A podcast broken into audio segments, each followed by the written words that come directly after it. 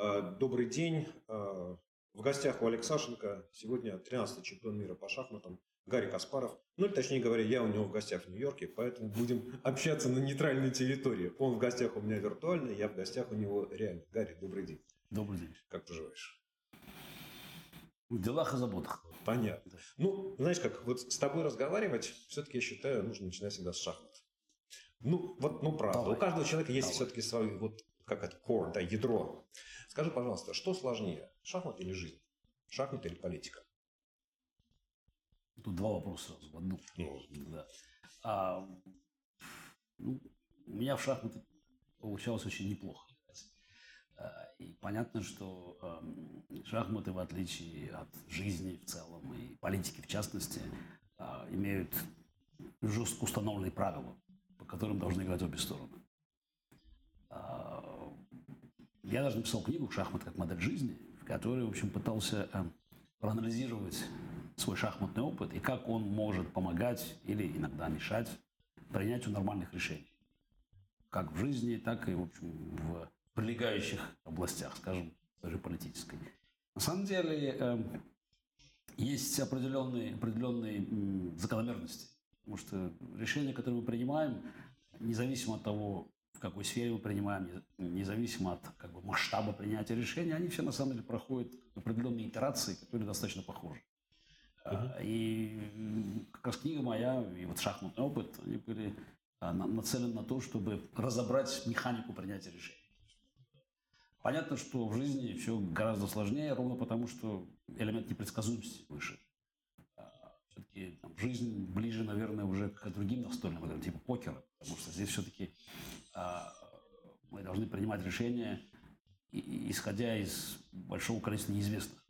В шахматах вся информация перед тобой, стопроцентная информация. А, мы, конечно, не знаем планов нашего оппонента, вот, но мы понимаем, какие ресурсы могут быть использованы для того, чтобы там, создать нам проблемы. И более того, как я сказал, это все-таки все подчиняется жестко установленным правилам. Вот. Правила как в жизни, так и в повседневной жизни, политической жизни, и в бизнесе, они, в общем, скажем так, всегда размыты. И если в э, свободном мире они все-таки соблюдаются до известности, то, соответственно, до известности. До известности. И да, ну понятно. Здесь опять это не, снова не шахматы. Это все равно, это все равно свобода выбора, связанная с тем, что нет жестких ограничений. Угу. То по мере продвижения как бы в, в сторону от демократии, вот, а, мы, раз за разом сталкиваемся с ситуациями, когда а, попытка использовать логику которая нам кажется нормальной логикой, mm-hmm. анализируя там набор фактов каких-то и, там, скажем, и, и э, обстоятельств, э, в общем, наталкивается на полное как бы, отторжение той реальности и другой реальности. Вот. А, и тем не менее, как бы я все-таки считаю, что шахмат опыт помогает, потому что даже как бы анализируя, скажем, вот такую мрачную реальность там, сегодняшней России, то все равно можно сделать определенные выводы, э, связанные с тем, что э, тот набор фактов, который у нас имеется, как и личных, так и, в общем, тех, которые можно было проанализировать, собрав эту информацию, э, указывает на то, что там тоже есть своя логика. Ну да. Своя логика. Я, я, всегда с этим согласен. Да, ну вот как говорил генерал Лебедь, глупость это такой ум. То есть то, что нам кажется, кажется абсолютно нелогичным. Кстати, на Западе постоянно говорят, ну это, в общем, непредсказуемо. На самом деле это предсказуемо. Просто предсказуемо в другой системе координат. Вот шахматы как бы позволяют мне, в общем, как бы фиксировать вот систему координат, в которой события происходят. И я хуже, наверное, анализирую как бы вещи более как бы такие тонкие, как бы, ну, как бы такой микроменеджмент. Mm-hmm. Но достаточно хорошо вижу большую картину. Вот. Поэтому как бы шахмат помогает, но надо все время помнить, что до известной степени. Вот известно, да. Вот, вот главное это просто понимать, что есть... Где, где есть, игра, где есть, жизнь. Есть, есть пределы, пределы компетентности, которые связаны с моим, как бы, с предыдущим жизненным опытом. Угу. А, вот скажи, пожалуйста, если бы ты оценивал Путина как гроссмейстер, как бы ты оценил его политический рейтинг и его динамику вот на протяжении 22 лет? Ну, вот на самом деле, мне кажется, что вот, сейчас важный момент. А, вообще использование шахматных метафор. Э, политический рейтинг. Вообще, а может, от шахмат оторваться. Но я, я снова хочу сказать, что это все-таки покер. покер. Это другая игра совершенно. Игра, в которой есть блеф. В покере нет рейтинга, если я Или ну, есть? Ну, как еще? Есть, да? Хорошо, да. хорошо. Оцени, оцени, оцени политический рейтинг Путина вот в динамике. Ну, в, в мире. Политический рейтинг Путина как международного лидера. Если мы будем действительно проводить покер на аналогии, угу. то а, рейтинг определяется победой. Угу. Мы, мы выводим добро и зло за, за, за, за рамки угу. обсуждения, мы угу. говорим про победы. Да, да. А, скажем, там у Гитлера до 41 года был высочайший рейтинг. Вот, как бы, э, Может быть, даже до конца 41 года. Ну, до кон... да, ну, ну, да, да. Вот, в принципе, может, быть, может быть, даже, может быть, может, да, может быть, даже, кстати, до 42 года. Может, до Сталинграда. Да, может, да, да, в принципе, может быть, да. То есть был очень высокий рейтинг. Но вот как, угу. а, совершенно очевидно, что если анализировать а, действия Путина опять, в, а, убрав из, из, из этой системы координат вообще все вопросы морали там и а, и вообще там вопросы ценности человеческой жизни, все. Вот, вот рассматривать только как бы успешность и неуспешность, угу. то, безусловно, рейтинг очень высокий. Потому что э, за этим столом геополитическим в казино он все время выигрывал. Причем, что интересно, он выиграл довольно слабыми картами. Мы понимаем, что элемент блефа, как бы, он, он играл важнейшую роль. И Путин, опять, мы можем отдать ему должное, довольно быстро понял, что он имеет дело с, с политиками которые поддаются такому психологическому воздействию. То есть, э, если вначале он, мне кажется, чувствовал себя немножко скованным, ну, понятно, там пришел буквально из питерской подворотни, Mm, ну, даже да. не Питерская, Ленинградская даже. Вот. Там школа КГБ, там и вообще, как говорится, жизненный опыт, как бы он, он, он не располагал его к тому, чтобы сразу там начать как бы пить на, пить на брудершафт с Бушем. Буквально, я думаю, через пару лет он понял, что, в общем, ну и Буш, и Буш, там, ну и там, там кто там, Шарак тогда был, неважно. В общем, mm-hmm. он сообразил, что это все на самом деле, как бы, все ему по плечу. Ну, а когда стало ясно, что можно использовать безграничные финансовые ресурсы для того, чтобы напрямую покупать mm-hmm. там, или косвенно как бы а, а, приобретать влияние, ну, мне кажется, что вот операционная система разложения Запада, она сработало там удивительно э, э, э, эффективно. Никакому комментарию это и не снилось просто. Угу. Вот, а, потому что Путин, видимо, довольно быстро понял, что надо продавать не идеологию, а продавать, ну, такой как бы элемент сомнений. То есть, в данном случае, ну, попытка продать идеологию всегда наталкивается на, на сопротивление. А мы плохие, все плохие. То есть, как бы вот этот... Выравнивание. Это, это, это полное, выравнивание, полное выравнивание. И э, вот этот цинизм совершенно, он позволял работать со всеми, кто позволял, помогал расшатывать политическое устройство.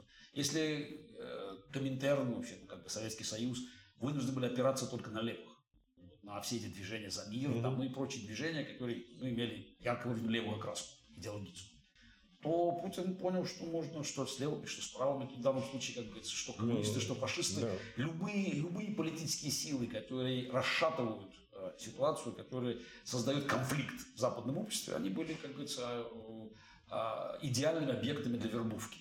Угу. Как идеологической вербовки, так и прямой просто э, э, покупки. Плюс оказалось, что многие западные политики готовы были идти на, на ведение серьезного бизнеса. И это тоже результат как бы, отсутствия какой-либо стратегии Запада после конца холодной войны. Вот, вот, вот был набор факторов, который благоприятствовал Путину, и он его, опять надо сказать честно, эффективно использовал. Mm-hmm. А, потому что если посмотреть на, как бы, на процесс концентрации власти с 2000 года до, до, до, до сегодняшнего дня, то, в общем-то, он шел во многом как бы, э, ну, это, э, э, как реакция на то, что возможно. Он, в общем, достаточно... Оппортунист. То есть, Оппортунист. Хороший ну, да, ну, да, да, ну, ну, получилось, как говорится, в плохом. Ну, да, да, да, да, да, хорошим словом, да, мы оцениваем пока эффективность да, действий да, да, да. для его плана. Другое дело, что это, как говорится, план подводит мир к Третьей мировой войне. Как а у него был план? Или у него вот а, именно на самом деле, opportunity за opportunity? На самом деле, мне кажется, что а, вот такого плана, как, скажем, какой был, например, в голове у Гитлера или у Сталина, Путина не было. При том, что я думаю, даже Гитлер был тоже оппортунист. На самом деле диктатор успешный, он всегда оппортунист. Да. Он же должен понимать, где можно, а где нельзя. То есть, как бы, вот куда можно зайти. Вот Гитлер очень хорошо чувствовал момент. И тоже взорвался все-таки в ситуации с Польшей, как бы, когда Угу. Считал, что и это тоже сойдет с рук. Вот. А, а, явно не готов был еще в этот момент воевать там, с Англией и Францией, но считал, что если отдали все остальное, то и это тоже отдадут. Путин все время, мне кажется, проверял как бы вот степень готовности, куда можно дойти. И а, буквально вот как бы вот, вот начало вот как бы его, его правления в России, он же, в общем, чувствовал себя, ну, скажем, не то, что не в своей тарелке. Ограничено. Да, ограничено. Были какие-то, видимо, обязательства, потом он не уверен был вообще, что дальше делать. И каждый шаг, в общем, это был, в общем, э, э, он интуитивно определял степень там возможного. Я думаю, что, ну, как бы, если оставим в стороне разгром телевидения, здесь, мне кажется, что он правильно понял, что проблем больших не будет. Там, все эти телевизионные программы связаны были с олигархами, то есть он удачно все это сложил. Я думаю, что для него важным моментом стало реперной, э, реперной точкой вот в его как бы а, понимании вообще, что можно делать, как в России, так и за рубежом, стал разгром ЮКОС. Да. А, это не только вопрос там, разгрома крупнейшей российской компании. Он понял, что Запад ничего не будет. На самом деле э, э, он сумел как бы э, если не поменять вектор развития российского бизнеса, то, в общем, зафиксировать вот его вот в этой в коррупционной точке. То есть, э, а, потому что план э, ЮКОСа, который там Ходорковский проводил, последовательно проводил в жизнь, связанный с, с интеграцией в, мировой, в, в мировую как бы, экономическую систему, создание вот, совместно, совместной а, компании с, с Ксоном или Шевроном, а, реально бы поменяло бы все в России. Потому что появление такой компании – заставило бы российский бизнес большой перестраивать отношения с государством. Mm-hmm. Если есть компания, работающая по западным правилам, крупнейшая, остальные должны будут подстраиваться. А разгром ЮГОСа зафиксировал другую систему отношений. Как бы, и она а, а, оказалась очень как бы востребованной бизнесом. Вот мне кажется, Путин здесь должен был как бы почувствовать, что а, там вот РСПП, вообще mm-hmm. вся эта российская бизнес-элита – они на самом деле будут аплодировать. Что они сделали? Аплодировали, когда он приехал после ареста Ходорковского, это был тест. Вот я же помню, там, standing ovation, да, вот как да. вот. А, и стало ясно, что отношения будут перестраиваться. И Путин понял, что в России как бы от бизнеса ждать ничего не приходится, можно добивать ЮКОС, забирать себе. А Запад, который заигрывал с Ходорковским, я думаю, что вот э, Михаил Борисович явно, явно переоценил готовность Запада участвовать в во внутрироссийской разборе, как им казалось. И... Или не, недооценил степень как сказать, готовности Путина менять политический курс. Ведь, же сам сказал, да, что до ЮКОСа это было не столь очевидно. А, да, ну, дело в том, что ну, как можно разбирать ошибки, как говорится, Ходорковского. Да. Просто одна из них была в том, что он не понял, что российская олигархия поддерживает Путина, потому что для них Ходорковский был, был опасностью, угрозой угрозы опять, трансформации всего российского бизнеса. А, потому что переход на западную систему как бы вот аккаунтинга, вообще всего, всего учета, вот, а, а, с мощнейшим западным партнером неизбежно привело бы к тому, что система взаимоотношений между властью и бизнесом в России начала меняться. И не в пользу власти. А, а на фоне как бы растущих нефтяных цен, как бы уже Запад был огромных денег, проще договариваться с государством, чем платить налоги. То есть, на самом деле выстраивалась система, Путин, Путин не придумал ничего нового, он просто отфиксировал ее. И, и, и система, которая могла бы трансформироваться постепенно в, в нечто более цивилизованное, она на самом деле была откинута назад, она была заморожена. Ну а дальше, естественно, Путин понял, что можно вводить уже своих людей. Как, как, как чекистов, так и так, просто, просто близких друзей. Просто, просто друзей. Да, просто друзей, да.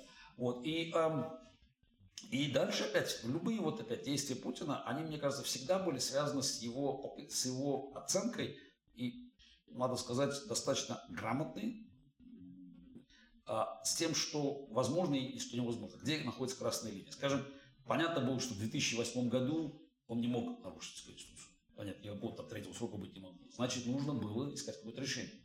Снова надо отдать ему должное. Я думал, нашел единственного человека. Там, да, выбор, точно. Выбор был там Иванов. Нет, он, мне кажется, вот единственный человек, который отдал бы власть обратно. Потому что, ну, это психологически 4 года там, то есть и одной подписи хватило, чтобы Путина уволить. Ничего, ну, ничего Путин сделать не мог. Вот подписал Медведев документ и не стало бы Путина просто. Он так да. устроена система власти в России.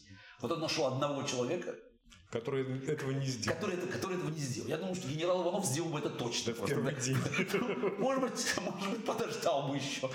Вот, может быть, отмечал бы первый день, второй. Вот. То есть вот найти человека. Снова интуиция его не подвела. Как бы, да. угу. А дальше он должен был решить, возвращаться или нет. Вот, мне кажется, опять его позиция как бы на, на низком старте. Премьер-министр. Вот, и он следил за реакцией. Ну, понял, что ничего что можно возвращаться. Что на самом деле все сходит с рук. А война в Грузии была тоже репетиция. Да. Репетиция была. Вдруг выяснилось, что то, что осуждение. Запад ринулся искать как бы а, причины, чтобы обвинить Саакашвили тоже. Комиссия бы, не ну знаю уж по каким причинам, но, в общем, а, просто лезла из кожи вон, чтобы разделить ответственность. Тоже сигнал. Тоже сигнал. А скажи, пожалуйста, вот если, хорошо, пусть будет этот покер, а были у нее сильные соперники вот за эти 20 лет, на, опять на международной арене? Вот кто-то был хотя бы? Или вот настолько они все, грубо говоря, даже с сильными картами не умеют играть?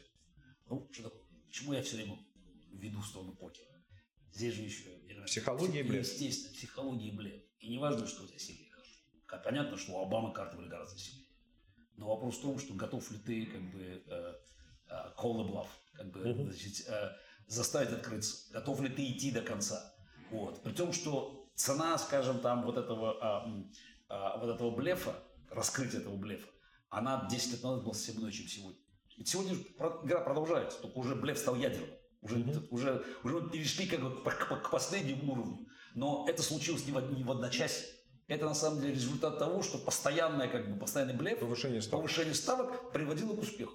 Вот. И эм, Понятно, Путин взорвался. Ну, как бы а, мы обсудим украинскую войну, угу. последнюю фазу украинской войны. Но вот возвращаясь к, к вопросу о том, были соперники, не было. На самом деле мы понимаем, что не было. А, может быть, в иной ситуации, если бы не 11 сентября, может быть, младший Буш мог быть, ну, как человек идеологизированный. Но он был под влиянием, мне кажется, этого звонка Путина очень грамотно. 11 сентября, первый звонок, да. сразу. Вот на самом деле Путин же все время как бы играл в эти игры. Вот эта история с, с, с крестиком, который он там носил, там, который Буш сказал, я был, значит, крещен, я должен был прятать это. А, в КГБ прятал. В КГБ прятать. Да, естественно. Но Буш-то съел ее просто. Вот как, как христианин такой, вот верующий человек, вот просто вот сразу установил контакт с ним. Вот. А еще звонок 11 сентября, все Буш, Буш, не мог. От этого буквально до грузинской войны, вот нападения на Грузию, Буш не мог отойти от этого образа. Он, он, он все время, как говорится, рассматривал Путина как, ну вот, вот ну да, были, конечно, там события, там, Литвиненко, Политковская, там, понятно, там, Нордост, Беслан, там вообще все, но... Ну, христианин же. Естественно, вот. Вот. А, и такие игры были везде, в принципе. Он везде играл у них и выяснял, что калибра не хватает. Вот. Скажи, пожалуйста, а почему, вот на твой взгляд, ты же достаточно хорошо знаешь Америку, да? А там, вот, вот здесь наш вопрос. На самом почему, деле... почему в Америке, там не будем сейчас Европу трогать, да, там более сложный организм, э, там 27 стран. Вот в Америке почему нет сильных ярких политиков? А, на самом деле в Америке был сильный яркий политик, который мог бы закрыть тему Путина э, в первый же срок. Дважды его не выбирала Америка. Покойный Маккей. В 2000 году и в 2008. Он был сильный, но он не был яркий. В смысле, э, э, он не был харизматичным. Маккейн закрыл бы путинскую тему. Возможно. возможно. Ну, смотри, ну интересно. Дело в том, что вот здесь мы подходим к нюансам западной демократии. Да. А не потому, что политиков не было, а потому, что они были не востребованы. На самом деле, 91 год во многом стал реперной точкой. На самом деле, как война кончилась холодной. Выиграли. И Запад переходит просто вот, вот в, в другое состояние. Ну, столько лет уже война, что победили. Ведь книга Фукуямы «Конец истории», на самом деле же она отражала общее настроение. Ну, наши тоже как бы считали, ну все, тема закрылась, как да. бы, да. Дальше, марксизм да, закрылся. Да, да, дальше, дальше, дальше, как говорится, будем строить светлое будущее все вместе. Казалось, что на самом деле вот это, это, это не исчезает, зло не исчезает само по себе. И что очень важно, мы не прошли на самом деле период очищения. На самом деле вот то, что это даже не вопрос как бы коммунистической идеологии, на самом деле вопрос всей, всего государственного устройства. Сейчас мы уже понимаем, что надо будет к нему возвращаться, что это и имперское прошлое, и, и КГБ, и вообще вся, вся эта череда преступлений, как бы, и фундамент, на котором мы пытались строить что-то новое, был гнилой, не тот фундамент, на нем ничего построить нельзя. А Запад считал, что все кончилось. И поэтому мы видим, как меняются политики. Вместо людей, мыслящих стратегически, готовых принимать решения и брать ответственность за будущее, как э, э, Тэтчер, Рейган, ну, если вернуться раньше еще, там, Трумен, Аденауэр, Деголь, люди, которые понимали, что они, а их решения определят будущее. Мы прошли дорогу в сторону менеджеров. Реально это менеджеры. Как бы те, кто, ну вот, вот они соответствовать должны настроениям людей. Это не лидер. И в этой среде Путин себя почувствовал очень хорошо. То есть ты считаешь, что американское общество, общественное мнение не ощущает таких, не ощущало, скажем так, вот, ну, там, до 24 января, да, так, да, а, не ощущало никаких стратегических вызовов. То есть, ну, типа управлять, как у нас кухарка может управлять государством, ну, а здесь любой сенатор, в принципе, может стать президентом, и ничего ну, не изменится. Э, смотри, как бы, ну, э, в принципе, можно вернуться уже в 91 год, скажем. Mm-hmm. скажем. А, понятно, что Буш-старший все-таки был человеком, ну, я бы не сказал вот лидерского масштаба, не Рейган был, тем не менее, все-таки человек, прошедший Вторую мировую войну, бывший директором ЦРУ, бывший вице-президент. То есть он, у него было видение. Он, мне кажется, неправ был совершенно в истории с концом Советского Союза. Он боялся распада, то есть видно было, что он хотел сохранить какие-то ну, понятные ему отношения, а, отношения вот систему координат, в которой он вырос. Тем не менее, скажем, он все-таки готов принимать решения. Скажем, Саддам Хусейн напал на Ирак, ну, все, на Ирак, на Кувейт, пардон, Ирак напал на Кувейт, Буш принял решение, провел операцию, между прочим, очень важный момент, была аннексия. Вот что, вот что отвечало войну э, э, в заливе первую, то, что Саддам попытался совершить акт аннексии. Вот аннексия, на самом деле, это уже совершенно другой уровень. То есть можно там нападать, воевать. Кстати, Путин не пошел на аннексию Абхазии и, и даже Южной Осетии. Пока.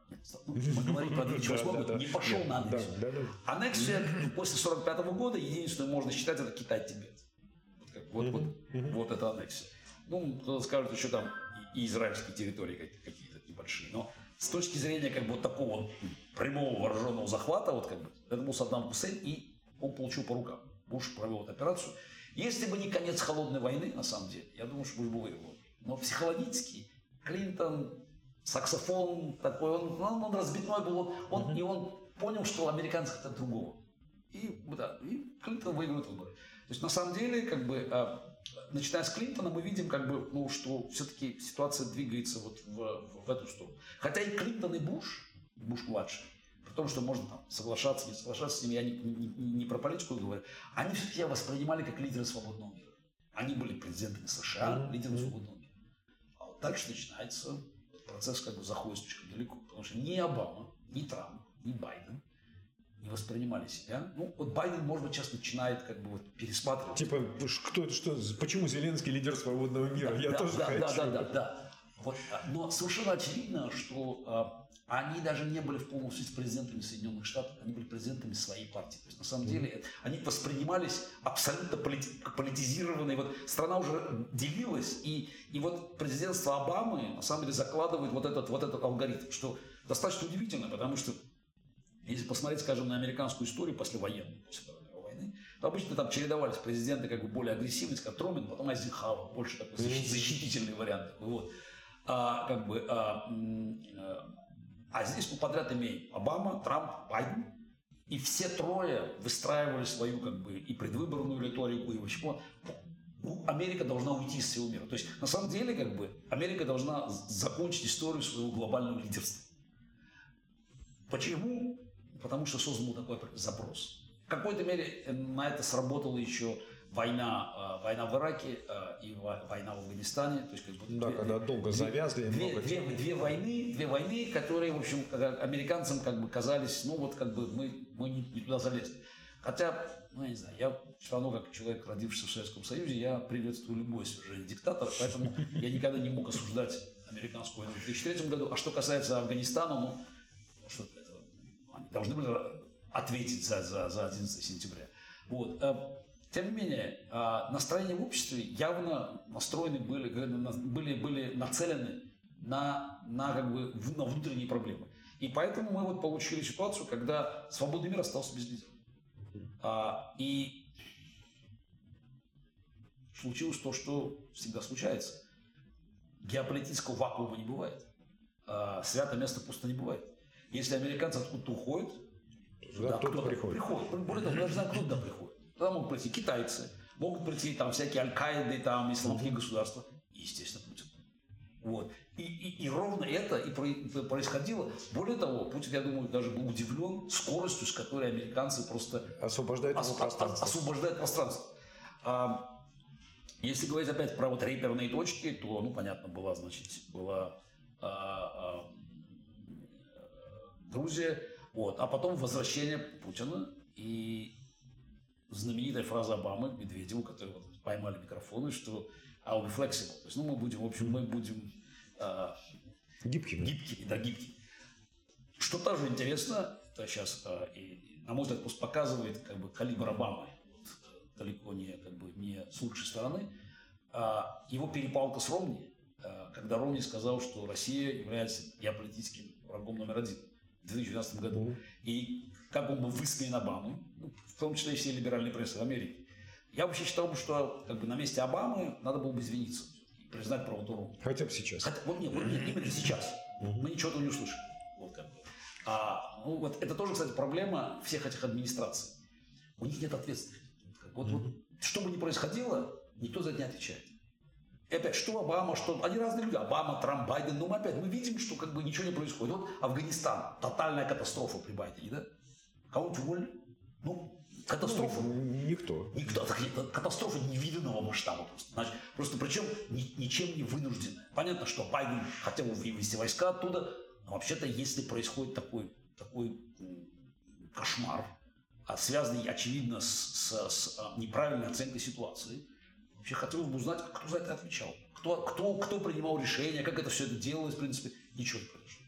А, скажем, можно посмотреть даже на оценку украинской ситуации. И Пентагон, и ЦРУ допустили грубейшие ошибки в, в, в, в, в планировании. Потому что и военная разведка, и это мы знаем, что генерал Миль, начальник штабов, говорил об этом а, на закрытых слушаниях в Конгрессе 2 3 ну, Даты называли конкретно. Не, не, он говорил о том, что война 3-4 дня продлится. Rand Corporation, как бы главный а, советник. Просила российская армия, да? Да, да, да, что, угу. что война, война продлится буквально несколько дней, и, соответственно, как вот от, от, то, что доклад Rand Corporation конец января был, на него ссылался, в том числе, что давать оружие Украине бессмысленно, потому что все равно шансов удержаться никаких нет. Американская разведка говорила о, о том, что Киев пойдет за 96 часов. То есть очевидно, что политические решения принимались на основе вот этих заключений. Да, да, конечно. Так, а, и кто ответил? Никто. А да. скажи, пожалуйста. Так это, это, это, же, это же начинается с обамовских времен, на самом деле. Как бы с обамовских времен, потом, потом а, и, ну, Трамп, само собой, никто не, не отвечает. То есть, как бы вот, что бы ни происходило, нету ответственности. И это, на мой взгляд, в общем, указывает на, на большой кризис вообще, как бы, американского вот этого управленчества, потому что потеряны ориентиры, на самом деле является Америка лидером свободного мира, вот сейчас этот вопрос снова как бы вернулся в повестку дня. Но ответ на вопрос, как бы, что Путин довольно быстро понял, что он, в общем, оперирует... Что можно блефовать. Да, как что... помнишь этот анекдот? И тут мне фишка как попрет. вот, вот, вот, вот точно он это понял. Он, все пошла. Раз она пошла, значит, можно блефовать, и они будут сбрасывать карты. А Сирия, красная линия, ну, это Безусловно. За это Обама как перед судом истории должен отвечать. Никто не тянул за язык. Сказал красная линия. Химическое оружие. Значит, как это шериф. Линию ну, провел, да, стреляй. Да. Уже дали, вот попытки переговоров выяснить, как бы себя европейцы вести. Стрелять надо было сразу. Рассказ про то, что, о, если бы вмешались, было бы хуже. Что могло быть? Полмиллиона убитых, миллионы беженцев. Более того, тут Путин увидел еще одну возможность. Не просто миллионы беженцев. Целенаправленно. Да, естественно. Они идут в Европу. А кто выигрывает на этом? А все ультраправые организации, которые почему-то являются сторонниками Путина. Mm-hmm. То есть вообще выигрыш на всем был. Поэтому ковру бомбардировки Алеппо, на самом деле, это не только спасение осады было, это на самом деле еще и очищение Сирии как бы, вот, и, э, от, от, от нежелательных элементов, которые бегут в сторону Европы и создают новую напряженность в Европе. Кстати, совершенно очевидно, что а, там как бы, дурной пример заразителен, вообще, как бы, ну, там, и там успех всегда, как говорится, там, вызывает имитацию. Я думаю, что изменения поведения Эрдогана, а, они связаны были с тем, что он понял, что это работает. Он mm-hmm. тоже был не уверен. В общем, он не стал диктатором в одночасье. Он прикидывал, что все-таки Турция, интеграция, Европа, все. И вдруг стало ясно, что Путину все это сходит с рук. Ну, а чем он хуже? Его возможности ничуть не меньше, как он считал. Вот. И у него какая-то идеология есть, там, вот, великого Турана, то есть, как бы, вот он там, 23-й год, это там новое турецкое государство, там, столетие mm-hmm. отметит. В общем, то есть, у него был свой план, и он начинает двигаться в, в, в эту же сторону. В принципе, на самом деле, путинский успех вот, как бы, вот в, в, этой, в этих наглых действиях, а, неважно где это, там, Грузия, Украина, Сирия, а, вызвал, мне кажется, по всему миру волну, ну, не подражания, но а, энтузиазма у, у врагов демократии. Когда там э, Freedom House нам показывает, что, в общем, последние 16 лет идет откат от демократии. Демократия mm-hmm. теряет. Но это, в принципе, как-то завязано еще на то, что э, э, вот эти 15 лет последние, ну, там, скажем, с, с, с 8 года, вот, э, в мире отсутствует лидерство как на самом деле. А Путин, наоборот, набирает. То есть, ну, вот это все, все эти вещи, на самом деле, мне кажется, они, они, они взаимосвязаны. И, и Путин, вот он, он все время, как говорится, вот он захватывал, как говорится, новый, новый объект, кусок там или территории, или какие-то политические выгоды получал, а, всегда как бы соизмеряя риск, который можно пойти, на который можно пойти. Скажем, в 2014 году... А сейчас он переоценил риск? Безусловно. А скажи, вот, да. вот, вот очень важный момент. Значит, он всегда соизмерял риск. Сейчас он его, похоже, переоценил. Возможно. А скажи, пожалуйста, а Байден воспользуется сейчас своими более сильными картами? А он, тут, он вообще хочет победить? А вот тут, а вот тут а очень важный вопрос. На самом деле, вернемся в 2014 год сначала. В 2014 году Путин уже поставил задачу, а, ну, естественно, забрать Крым и сделать Новороссию. Уже помню, карта ну, Новороссии. Да, да, да, от Луганска до Одессы все должно было стать Россией. Отрезать Украину от моря. По существу, Путин для себя, как говорится, сформулировал, как говорится, как бы уже конкретную задачу ликвидации украинской государственности. То есть для него Украина, мне кажется, это то же самое, что больше для Сталина было. Вот как говорил Молотов, уродливое детище Версальского договора. Вот это, это как бы вот действительно уродливое детище Беловежского соглашения. Вот это в голове Путина. Он, кстати, он об этом часто говорил, что, что э, распад Советского Союза крупнейший геополитический катастрофа 20 века, там, что не бывает бывших э, сотрудников КГБ. То есть его на самом деле менталитет прорывался. Не то, чтобы он скрывал свои Сильно планы. его прятал. Да. да, он не сильно прятал, он просто не готов был действовать сразу. В 2014 году выяснил, что план до конца не работает, потому что ожидаемых восстаний по, по, по всему периметру не произошло. А в Одессе, в общем, кончилось это все трагедией, но я думаю, что одесская трагедия, вот это с, пожаром, mm на самом деле спасла юг Украины от, от братоубийственной войны, потому что там не получилось второго Славянска. И в целом стало ясно, что для того, чтобы делать, сделать как бы, ну вот... вот э, реализовать план? Реализовать план, нужно идти на полномасштабное вторжение. Не. Вот в 2014 году ограничился вот тем, что мог mm-hmm. взять.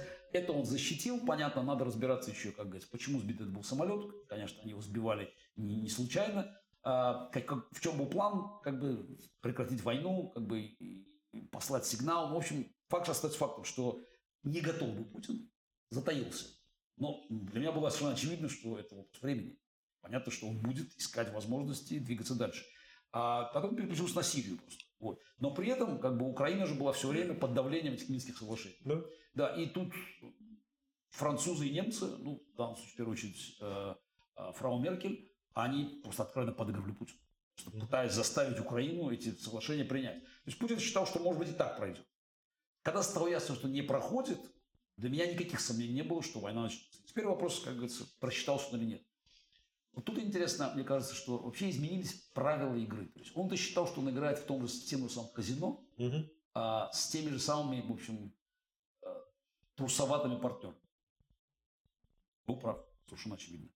Ну, что Макрон, ну, мы сейчас все за Макрона, конечно, болеем. Ну да. И альтернатива. Да. А Шольц вообще там, а Шольц, кто такой, только что ну, появился. Да, появился Шольц, в принципе, да, значит, да, ну, про там остальных говорить вообще ничего. В Европе просто да, есть, конечно, поляки с балтийцами. Нет, Драги. На самом деле, я думаю, сейчас еще ну, итальянский, да, он ну, будет каким-то более ну, жестким да, да, но тем не менее далеко. Ну, далеко. Да, понятно, да. Вот. Ну, с Байденом как бы, надо разбираться, конечно, но я думаю, Путин понимал, администрация Байдена за, заточена была под внутренние проблемы. Вот вся, все эти вопросы, которые связаны были там здесь, racial justice, social justice, да. зеленая повестка, Build все, back все, да. Да, да, все, это, это, все это на самом деле явно, как говорится, было приоритетом в администрации Байдена. То есть они гордились как бы тем, что у них там такая диверсифицированная администрация. То есть Внешняя политика была вообще как бы вот, вот от нее как черт от. Бегство из Афганистана – демонстрация того, что просто хотим отовсюду уйти. Закончить все войны, как бы. Хотя надо понимать, что война, как говорится, которая власть там, там в Афганистане или в Ираке, там, это вообще войны, которые, как говорится, нравятся Америке или нет, они идут. На самом деле попытка убежать от реальности была. А, и Путин считал, безусловно, что никаких проблем у него быть не должно. Все, все должно было идти по плану. А, собрали войска, провели, естественно, потом какие-то переговоры, потому что были разговоры с Байденом. Надо важно сказать, что вот эти три встречи, одна личная и две э, онлайн, виртуальные, он да. виртуальный, все-таки три саммита. А, вообще я такого не помню. Три саммита были проведены. А, очевидно, что когда проходит саммит, такого, ну, как президент США и российский там, а, то э, им предшествует встреча министра иностранных дел. А встреча министра иностранных дел готовится штабами. То есть, на самом деле, был огромный объем информации обмен. Вопрос, а о чем мы говорим? Если верить американцам, что речь шла только про предотвращение агрессии в Украине. Если Путин если он напал. Или, опять, мы говорим про тотальную профнепригодность всех, как говорится, всех участников э, переговоров с американской стороны. А, либо мы говорим о том, что предполагаем, что повестка дня была гораздо шире. Она включалась... И в Украине была там 10 минут разговора. Ну, нет, нет, она, может, была не 10, но она была важным объектом. Одним из. Одним из. Там был Иран, безусловно. Конечно. Безусловно, был Конечно. Иран. И Россия играла важнейшую роль в иранском соглашении. То есть, очевидно одно, что ход этих переговоров убедил Путина в том, что никакой американской реакции не будет. Более того, мы слышали, что Путин был предупрежден, что будут страшные санкции применены. Выяснилось, что ничего не будет. Вот здесь мы можем сказать, Байден придумал все. Никаких и, и Госдепартамент. Америка буквально до, там, до, до последнего времени плелась в хвосте. Она отставала по санкционному списку даже от Европы. Ну нет, нет. По банковской сфере, э, сфере они опередили. Они Сбербанк подвели, а Европу нет. Значит, ну, по, по личному, у нас на целое, ну, целое по, было... Ты по, личным. По, у нас, по, по, по, на, самом, на самом деле целая система была, как бы мы, мы буквально там, там с первой недели войны ведем этот вот, учет, как бы, mm-hmm. да. Америка все-таки отстает. При том, что Америка одна, а там 27 стран как бы целых в Европе. Значит. И э, э, э, также не было поставок оружия. На самом деле, опять, не Очень долго, да. Значит, э, собрана 200-тысячная армия. Э, часть Тихоокеанского флота переведена была просто в, в бассейн Черного моря ну уж куда, куда очевиднее. Куда очевиднее куда, показать, куда очевиднее. намек. Да. Американская разведка говорила об этом. Значит, я причем подозреваю, что это в какой-то мере было просто пониманием э, Бернса, директора ЦРУ, после встречи с Патрушевым, что вообще нападение неизбежно. Но мне кажется, что это вполне, как говорится, э, могло быть и частью как бы давления на Украину. А, принимайте там какой, какой-то вариант Ну, двигайтесь, да, двигайтесь навстречу Путину. Двигайтесь навстречу Путину, потому что, опять, мы, скорее всего, имеем дело с глобальным планом, в который, внутри которого Украина была частью, важной частью, mm-hmm. все-таки частью. Вот. И опять, иранская сделка для Байдена важна. Это наследие Обамы. Mm-hmm. А, на мой взгляд, позорная сделка совершенно, которая уже и, и тогда она была позорной, и, а сейчас она просто катастрофическая, на самом деле. То есть реальным итогом, итогом политики Обамы на Ближнем Востоке стало резкое усиление Ирана и по существу резкий рост напряженности. Опять, вакуума не бывает. Американцы ушли, все это место занимается сейчас. Mm-hmm. А, и а, расчет Путина, мне кажется, он был вот исходя из той информации, которая у него была, исходя из жизненного опыта, который он накопил, он был, можно сказать, безупречным. Заходим в Киев, в ближайшие 3-4 дня, парад на Крещатике проводим, приводим там Януковича или еще кого-нибудь в Киев, там на, на танке, как Бабрака Кармаль в Афганистан. А, Зеленский убегает, ну что же от него еще ждать? Естественно, комедиан должен убежать, естественно. На гастроли побежать. Надо убежит, естественно, да. А, народ встречает, ну, кто с цветами, кто как. Ну, в общем, понятно, что как бы армия разбегается украинская, все захватываем, как бы, значит, да. Запад начинает переговоры. Что можно еще спасти? Этот сценарий был в голове Путина. И в голове у Байдена. Ну, то есть получается, смотри. Я не могу сказать, был в голове Нет, Байдена, ну, потому что... Подожди, подожди, да. смотри. Значит, если э, там э, генерал Мил, Миль э, mm-hmm. говорил, Миле говорил, что э, украинская армия сдастся там за... Ну, Киев возьмет за 48 часов, за 96 часов, что армия 2-3 дня, то есть, значит, либо они оба, и Путин, и скажем, и Кремль, и Вашингтон недооценили украинскую армию и переоценили возможности Ну, российской само армии. собой. Значит, Да? ну, То есть они сделали абсолютно одинаковые ошибки. Да, безусловно. Значит, но э, надо сказать, что как бы нет. Америка не могла допустить как бы такого, ну просто сдать всю Украину. Поэтому разговор шел о том, что война может продолжаться в партизанском варианте. Да. Поэтому поставки оружия, когда мы говорим джавелинс, вот эти в принципе, когда мы говорим про стингеры, это все оружие партизанское. Почему а, используются постоянно аналогии с Афганистаном и Вьетнамом?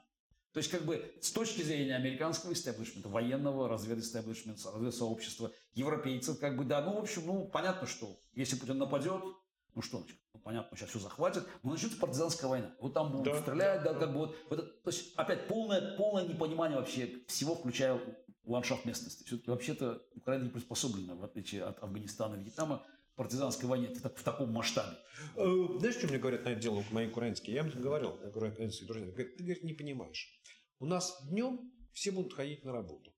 А вечером берут автоматы и идут стрелять. Ну, я не- опять, Это для этого не я- надо я- влезть На самом деле, на самом деле, нюанс в том, что да. А, может быть, я, я- Мгм. но ошибка заключалась в том, что впервые на авансцену вышел фактор народа. Вот этот вот народ, который безмолвствует, вдруг он стал. Глубинный народ оказался двигателем демократии. Вот. И как в Украине, так и на Западе. И все планы, которые строили, неважно кто, Путин, Байден, все эти планы оказались буквально просто похищены. Потому что а, пришлось иметь дело с новой реальностью. План захвата Киева не удался. И вот с этого момента все начинает идти наперекосяк. Потому что он явно недооценил вот ве- вещи, которые, скажем, диктатор понять не может. Вот Гитлер был совершенно уверен, я не сомневаюсь, что никогда в жизни Америка помогать Советскому Союзу не будет в таких. И что надо захватить все, как говорится, там, все основные экономические зоны, там, значит, там, там, да- Донбасский угольный бассейн, там, значит, там, а, а- Азербайджанскую нефть. нет, это, это д- далеко сейчас. Сначала там то, что это основные залежи бокситов были, там то, что, то, что в районе, по-моему, Волхова были, в принципе. Вот. То есть он же слил, он же поэтому на Москву даже не пошел. Как Он считал, что надо захватить это все, и ну, просто все остановится. Ну, без алюминия какой там Т-34 сделать. Все, все, не- все было захвачено. Ну, заводы перевезли, а на чем они будут работать? Тот факт, что начнется не просто ленд а помощь американская в масштабах, который позволил вообще простоять 42 год весь. Потому что, ну как, ну 42 год, да, Сталинградское сражение выиграно было на американской технологии. Ну, это мифы, которые в СССР там рассказывали нам, ну, даже, я просто смотрю на цифры сейчас. Там, для того, чтобы провести операцию «Уран», там, потребовалось 27 тысяч американских машин, чтобы перевести просто людей. Причем все это происходило там, значит, как бы темп, темпы Поставок пе- пе- были пе- колоссальные. по- по- поставок 42 почему именно 42 год? Как, почему Люфтваффе не смогло захватить небо над Сталинградом? Потому что поставки за, за- за счет своей же армии отправляли истребители американские, которые, которые держали небо. Там в, в Сталинградской битве участвовало порядка 1100 американских, канадских, английских танков. Потому что все-таки процесс... Под... ну, В 43-м, конечно, все изменится, но 42 год выстоять можно было Мгм. только, только за счет того, что как говорится, шли поставки всего просто. От продовольствия до, до, там, до, до там, стали, алюминия, всего абсолютно. Вот. а то же самое, мне кажется, Путин явно не недооценил, э, что э, может быть уровень сопротивляемости. А, Более того, мы сейчас уже понимаем, все сообщения о том, что в Украине как пятая колонна, все, все, вот Там все, настолько все- сейчас все все консолидировано. расчеты уже. оказались неправильными. И вот когда становится очевидно, что план провалился, что начинается война, что украинская армия не сдалась, что там Киев устоял на третий день, начинается реакция на Запад. Как в Америке, это сначала в Германии. В Германии происходит самое интересное событие, потому что почти 8 десятков лет немцы жили под, вот, под этим грузом исторической Ответственности, ответственности, вины своей. Вот фашизм. А теперь как Лукашенко, теперь не я последний диктатор. Тут даже Теперь не я последний немцы, диктатор. немцы увидели вот этот Да, звериный да, оскал. да. слушай. И вот, вот все разговоры немецкого правительства, которые они вели буквально за день до войны, даже в первый день войны, что мы не можем отправлять оружие в, в, Да, а, вы возьмите в- каски. в, а, Р- Украину, потому что оно будет стрелять в русских солдат. На самом деле ситуация резко, резко поменялась. Резко поменялась. а, а, а, а, а, общественное мнение, которое еще вчера было настроено пацифистски, сдвинулось в другую сторону. И Шольц, ну, он менеджер. Как бы, ну, а что ему делать? Он вообще и- избранный, избранный канцлер. То есть, Мгм. и немецкое правительство как бы фактически возглавляет процесс, санкционный процесс в Европе. И Европа, которая там каждую санкцию пережевывал там просто там бог знает сколько времени, вдруг неожиданно приходят какие-то большие санкционные пакеты, один за другим. Мгм. Вот. А, и у Байдена тоже проблема. Заметь, первые там, там неделю-две они еще пытались что-то про иранскую сделку говорить. Пытались. Они пытались устоять, что это сделать невозможно, потому что героизм, который проявили украинцы, и главное, что очевидные про- проколы в, в логистике, которые продемонстрировала российская армия, они меняют всю картину. Тотально всю картину. И хотя ник- никто, говорится, не понес ответственности за, за грубейшие нарушения, ну, гру- грубейшие просчеты в планировании, тем не менее видно, что американская политика сдвинулась под влиянием того же общественного мнения. Но когда Сенат принимает резолюцию 100-0, Ну, это нет, были там 97, там 98, 100-0 означает, что не могут даже не прийти. То есть на самом деле это говорит о, о- о- о- фоне общественного Мгм. о, о недовольства, как бы вот, о- Давление. да, и давление, которое заставляет их просто прогол- про- проголосовать. Хотя, там, скажем, например, Сандерс бы, скорее всего, не, не хотел проголосовать. Несколько человек, они Хотели бы рано- не прийти. поздно, Не прийти, но не прийти нельзя. Вот не прийти нельзя. И а, вот это создало ситуацию, с которой Путин, как говорится, никогда не сталкивался до этого. Вот он действительно оказался вот вдруг в ситуации, когда а, все его расчеты, которые строились на предыдущем опыте, на, на, на как бы, ну, вот, как, как- как человек в покер играет. Он же изучает противников, там, значит, вот это, тут почесался за ухом, там, значит, Да, вот, да. как вот это, это- это- Поведенческие всё, реакции. Все, он все вроде изучил, все понятно было, он все про них знал. А вдруг выяснил, что он играть будет в другую игру совершенно. Покер это или не покер, но, в общем, их поведение резко поменялось. И а, это все наложилось на то, что мы уже могли предположить. Российская армия же, в общем, это часть российского общества. Конечно, такая же гнилая, И- как и все остальное. и на- чё такая же гнилая. Значит, если в обществе существует как бы допустима а, бездонная коррупция, то совершенно очевидно, что а, ее размеры будут увеличиваться в зависимости от возможностей, которые предоставляет, как говорится, данная сфера. Площадка. Площадка, Понятно. Чем да. больше полезно, тем больше. Какой бюджет в России является наиболее лаковым для воровства? Военный он самый большой, более того, там самое большое количество закрытых статей. Ну, то есть совершенно очевидно, что воровать лучше всего там. На закрытых. Это, естественно, просто, ну, так, во-первых, он огромный, а во-вторых, туда там даже, даже Навальный залезть туда не может. Поэтому совершенно очевидно, что военная сфера, она была просто, ну, это, был для воровства. И мы сейчас просто говорится, что на самом деле, как говорится, все, все рассказы про там, про там чудо оружия, где там Карматов? Вот что-то вот, вот, вот мы не, Подожди, не- смотри. не увидели его, даже не увидели чудо оружия в Украине. Скажи, пожалуйста, вот- есть такая в Вашингтоне, как бы сказать, позиция или точка зрения, мнение, да, что вот Кремль заявил, что это, вообще говоря, война России и Америки. Да, что, ну, чтобы мы на сайте безопасности это слышали. И сейчас повторяется. А, а раз война России и Америки, то значит завершить эту войну могут переговоры Путина и Байдена. Вот Байден пойдет на переговоры с Путиным о том, чтобы завершить войну в Украине и, соответственно, каким-то образом навязать мирное соглашение Зеленскому. Или будет поддерживать Украину до тех пор, пока она готова сопротивляться, но при. И третий вариант, он будет поддерживать Украину настолько сильно, чтобы она нанесла э, поражение российской армии, то, ну, просто, что просто разгромила российскую группировку, которая находится на территории Украины. Вот три варианта. А, Значит, ну, первый вариант, он уже стал достоянием истории. То есть не будет. Не, он даже близко, у него статуса нет сегодня. Ни один а, руководитель свободного мира, включая Байдена, не может сказать Зеленскому, что делать. Это политическое самоубийство. А моральным лидером свободного мира является сегодня Владимир Зеленский. Мгм. Это, это, мне кажется, уже, это, это уже все, все- все поняли.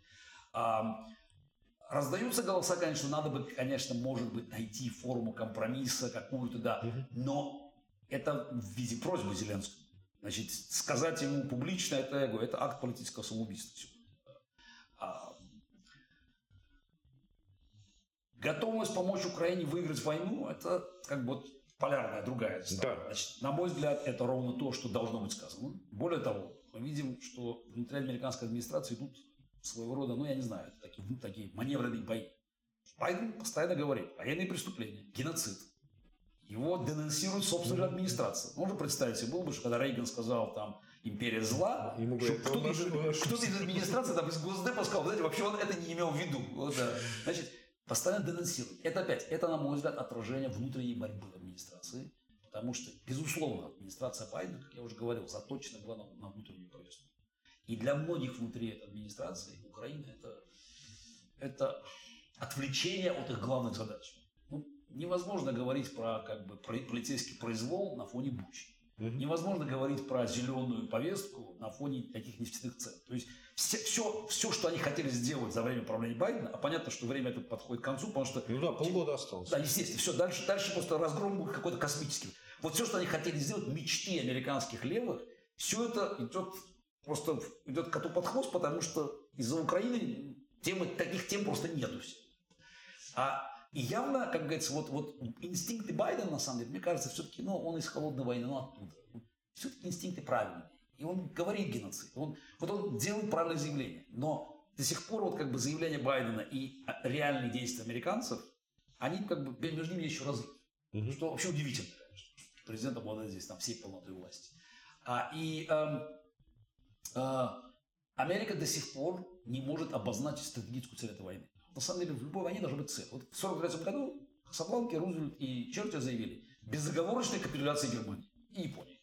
Безоговорочная капитуляция. Вот как вот, чтобы не было никаких искушений просто. Вот, вот этот, вот безоговорочная капитуляция. Да, как хотите, так вот, надо сдаться. Вот. А цели помочь Украине победить в войне пока нет. Она не озвучена. Не озвучена, потому что многие люди в администрации, ну, разбирающиеся вообще в этих вопросах, геополитических вообще России, понимают, что победа Украины в войне безоговорочно означает крах путинского. Потому что режим любой... Или, или эскалация агрессии со стороны Путина. Ну, чем? Какая эскалация? Ну, не знаю, тактическое ядерное оружие. С точки зрения военного, тактическое оружие не решает. Пугает. Нет. Психологическое воздействие. Опять. Значит, э, если Путин, скажем, разгромлен в Украине, то э, я думаю, что не дойдет дело тактическое этого оружия. В силу того, что надо же найти еще тех, кто будет, кто будет нажимать кнопки. Ощущение, что вот э, как бы с камикадзе в российской армии очень хорошо. Вот. Генералы, адмиралы, особенно сейчас после, после, Москвы. после Москвы, я не думаю, что них есть большое желание, как говорится, отправляться в, там, в рай или куда там они там надеются попасть. А, поэтому поражение, оно на самом деле военное, оно обычно диктатурой кончается однозначно. А, и а, вопрос опять в том, что является победой. С моей точки зрения, это, это возвращение всех украинских территорий, включая Крым. То есть украинский флаг в Севастополе – это на самом деле а, начало конца, а может, что конец путинского режима. Но это означает, что так, тогда Запад точно не поставит такую задачу. Ну, то есть... Во-первых, она всегда может быть решена даже без того, чтобы ее поставил Запад. Но вот здесь мы подходим к самому главному. Вот мы видим примерно тот же сегодня алгоритм действий, основанный на страхе неизвестности, который был в 91 году. А, я нет, знаешь, мне кажется, что здесь все-таки другое. А, в 91 году я с тобой полностью согласен. Был страх неизвестности перед развалом Советского Союза, и но там был совершенно непонятный Ельцин. Здесь после Путина вообще выжженная поляна, непонятно кто. А, но самое главное, что возврат Крыма и Севастополя – это ну, вооружен, может только вооруженным путем. То есть, соответственно, у Украины должны появиться ну, настолько мощные наступательные вооружения, мощные, да, которое позволит вот, захватить этот Бестиум. Там, не знаю, а, Значит, ну, а у, деле... у, у Украины нет ничего. Нет, подожди, пока нет. Во-первых, пока. Во-вторых, на самом деле, а, мы же говорим про то, что идет война на самом деле по всему периметру. Э, война идет и санкции. Вот э, мы подходим теперь опять к определению цели войны.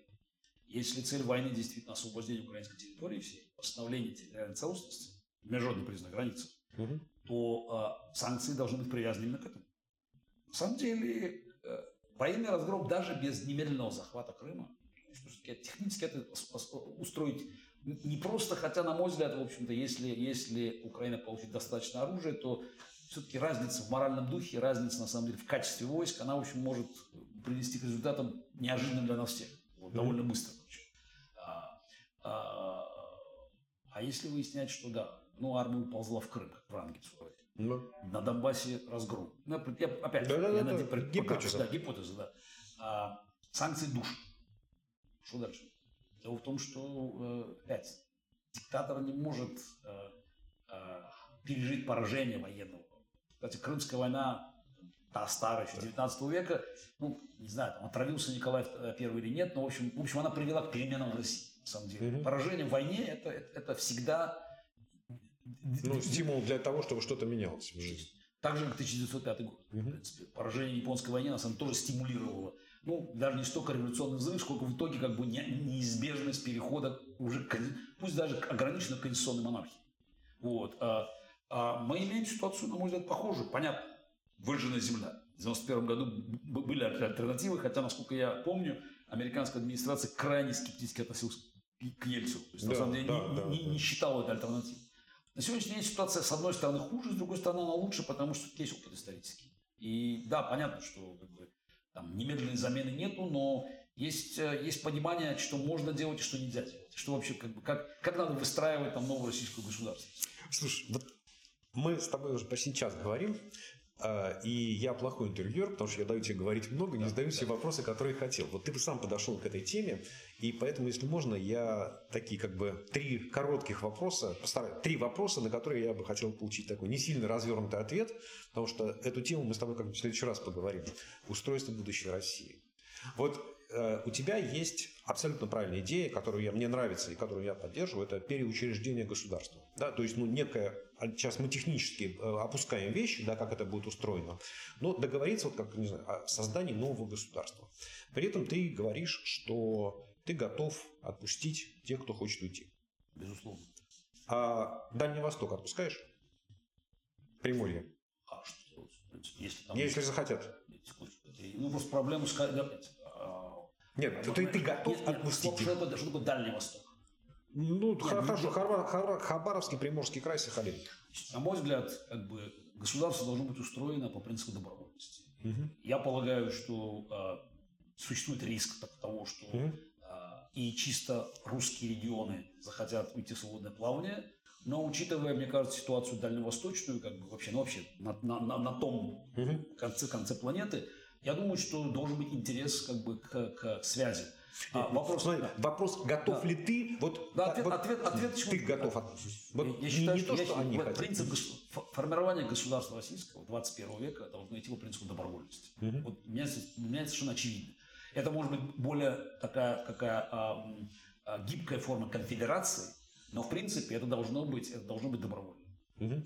А Великий Новгород отпускаем? Значит, смотри, на мой взгляд, как бы, если придерживаться принципа, надо придерживаться его без, неукоснительно. Это должен быть принцип добровольности. Мгм. А вопрос в том, какие условия будут вот этого договора. Ведь в конце концов американские штаты формировались тоже по, Да. по принципу добровольности. А с моей точки зрения задача будет, если как бы я могу какое-то решение принимать, убедить их, почему надо жить, почему надо жить вместе. То есть как бы должны быть условия, которые бы продемонстрировали выгоду, Окей. выгоду взаимодействия. Окей, Хорошо, понял. То есть, в принципе, да, но сделаешь все возможное, чтобы убедить их, что это неправильное решение. Самый последний вопрос. А, Встает вопрос о, в какой-то момент о снятии санкций с России. А, Война закончилась, не обсуждаем каким образом, как-то что-то, и ты президент России 2040 года. И вот там в 36-м, в 36 году Путин ушел, три года переход, три года переходный период. 15 лет наша страна, Гарри, 14 лет будет да, да, да, я рисую мрачный сценарий, я рисую мрачный Когда сценарий. сохранится до этого времени? Э? Вот, послушай, ну, ты знаешь, как хороший, ты же сам знаешь, что когда ты, опять, нехорошо шахматы, но когда видишь простую выигрышную комбинацию, уже как тебе неинтересно. Она вот уже лежит перед тобой сложная комбинация. И вопрос сложный. А, 2036 год. Путин ушел в отставку. Три года бурный переходный период, сложный, что-то меняется. С- Происходят президентские выборы, тебя выбирают президентом. И там президент э, Соединенных Штатов Америки и председатель Еврокомиссии говорят, господин Каспаров, мы готовы снять с вас санкции, все, в обмен на одностороннее разоружение. Вот сократите свой ядерный арсенал в 10 раз. Да, нет. Потому что мы, мы не хотим больше вас бояться. Вы нам надоели. Ну, на самом деле, я вот как бы в этом сценарии есть одна проблема. На самом деле, э, э, как бы, я считаю, что вообще сама концепция вот этой, вот этой президентской власти в России, она, она неправильна. неправильна. Должна ли Россия разоружаться э, стопроцентно, отдавать все ядерное оружие? 90%. 80%. То есть вот просто в разы, 4-5 раз. Вот, ну, давай так же. Мне кажется, что... Ну, я бы считал, что этот вопрос станет актуальным гораздо раньше, чем 2006 Ответ – да. Россия, дело в том, что российская история, особенно недавняя история, она дает много оснований полагать соседям, не только ближним соседям, что у нас есть проблемы. Я бы считал, что задача России в этой ситуации, новой страны, которую мы переучредим, ставим себе, а, не в 2040 году, а гораздо раньше, пока у нас сил будет больше что-то что что сделать, а будет по существу а, не, не только там сокращение всего, а вхождение в такие институты международных как НАТО. Россия должна стать частью свободного мира. Потому что 21 век – это на самом деле а, новый этап противостояния с, с, с недемократическими силами. И Китай – другая, друг, другая цель. И куда в этой ситуации пойдет Россия, в ее нынешнем состоянии как бы географических границах или в уменьшенных, но все равно оставаясь большой страной, мне кажется, исход этого поединка, вот, он ну, будет во многом определяться. И я бы считал, как бы, если у меня такое, вот такая возможность есть, что а, сокращение ядерных вооружений значительное, там, на 80 даже 90% не является проблемой, если Россия становится частью вот этого а, мирового пространства. Спасибо большое, Гарри. Спасибо, было безумно интересно. У меня в гостях, в гостях Алексашенко был Гарри Каспаров, 13-й чемпион мира по шахматам, член Российского антивоенного комитета, а брал него интервью Сергей Алексашенко, член Российского антивоенного комитета, и мы за то, чтобы Россия была мирной, счастливой, процветающей и не представляла угрозу своим соседям, да и вообще обитателям планеты Земля. Всего вам хорошего. Гарри, до новых встреч. Спасибо.